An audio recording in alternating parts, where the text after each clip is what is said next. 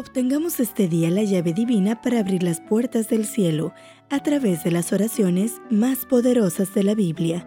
Reflexiones escritas por el autor Ricardo Betancourt. Comenzamos.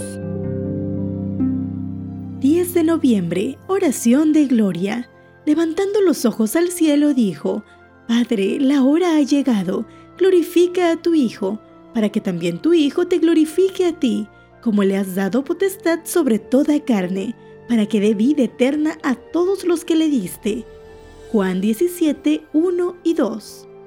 El Padre Nuestro es una oración que Jesús jamás podría haber elevado como propia, porque en esa oración se pide el perdón por las ofensas y las deudas.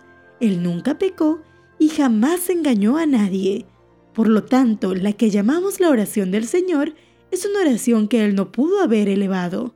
El Padre Nuestro es la oración que Jesús enseñó a los pecadores, la que tú y yo elevamos cada día con profundo sentido, sin repetirla como una letanía. Pero la oración del capítulo 17 de Juan es la verdadera oración del Señor. Es la oración que ningún ser humano podría orar. La relación que Jesús tenía con el Padre no es de la misma naturaleza que la que nosotros podemos tener con Dios por medio del Hijo. Cristo es Dios, su voluntad y su poder coinciden con los de su Padre. Por su sacrificio e intercesión, Jesús se convirtió en nuestro gran sumo sacerdote. Pasó a través de las cortinas de los cielos, entró en el lugar santísimo del santuario celestial, salpicado de su sangre como expiación de nuestros pecados. Se sentó a la diestra del Padre para interceder por todos nuestros fracasos, todas nuestras iniquidades, todas nuestras transgresiones para mediar por todas las acusaciones contra nosotros de los inicuos, de los demonios y del mismo Satanás.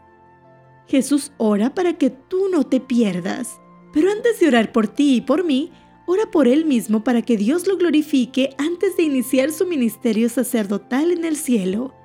La oración no solo revela la autoconciencia de su divinidad, sino también su aceptación voluntaria de la cruz, porque la glorificación sería alcanzada a través de la muerte, la resurrección y la ascensión. La hora ha llegado. Señala los sufrimientos inminentes como el primer paso en la respuesta a su oración. El que le aguardaba la última batalla, a él le aguardaba la última batalla con Satanás y salió para hacerle frente. Hoy Jesús intercede por ti. Que tu oración este día pueda ser Señor, acepta mi adoración. Soy Keil Urbano y fue un gusto acompañarte en esta reflexión.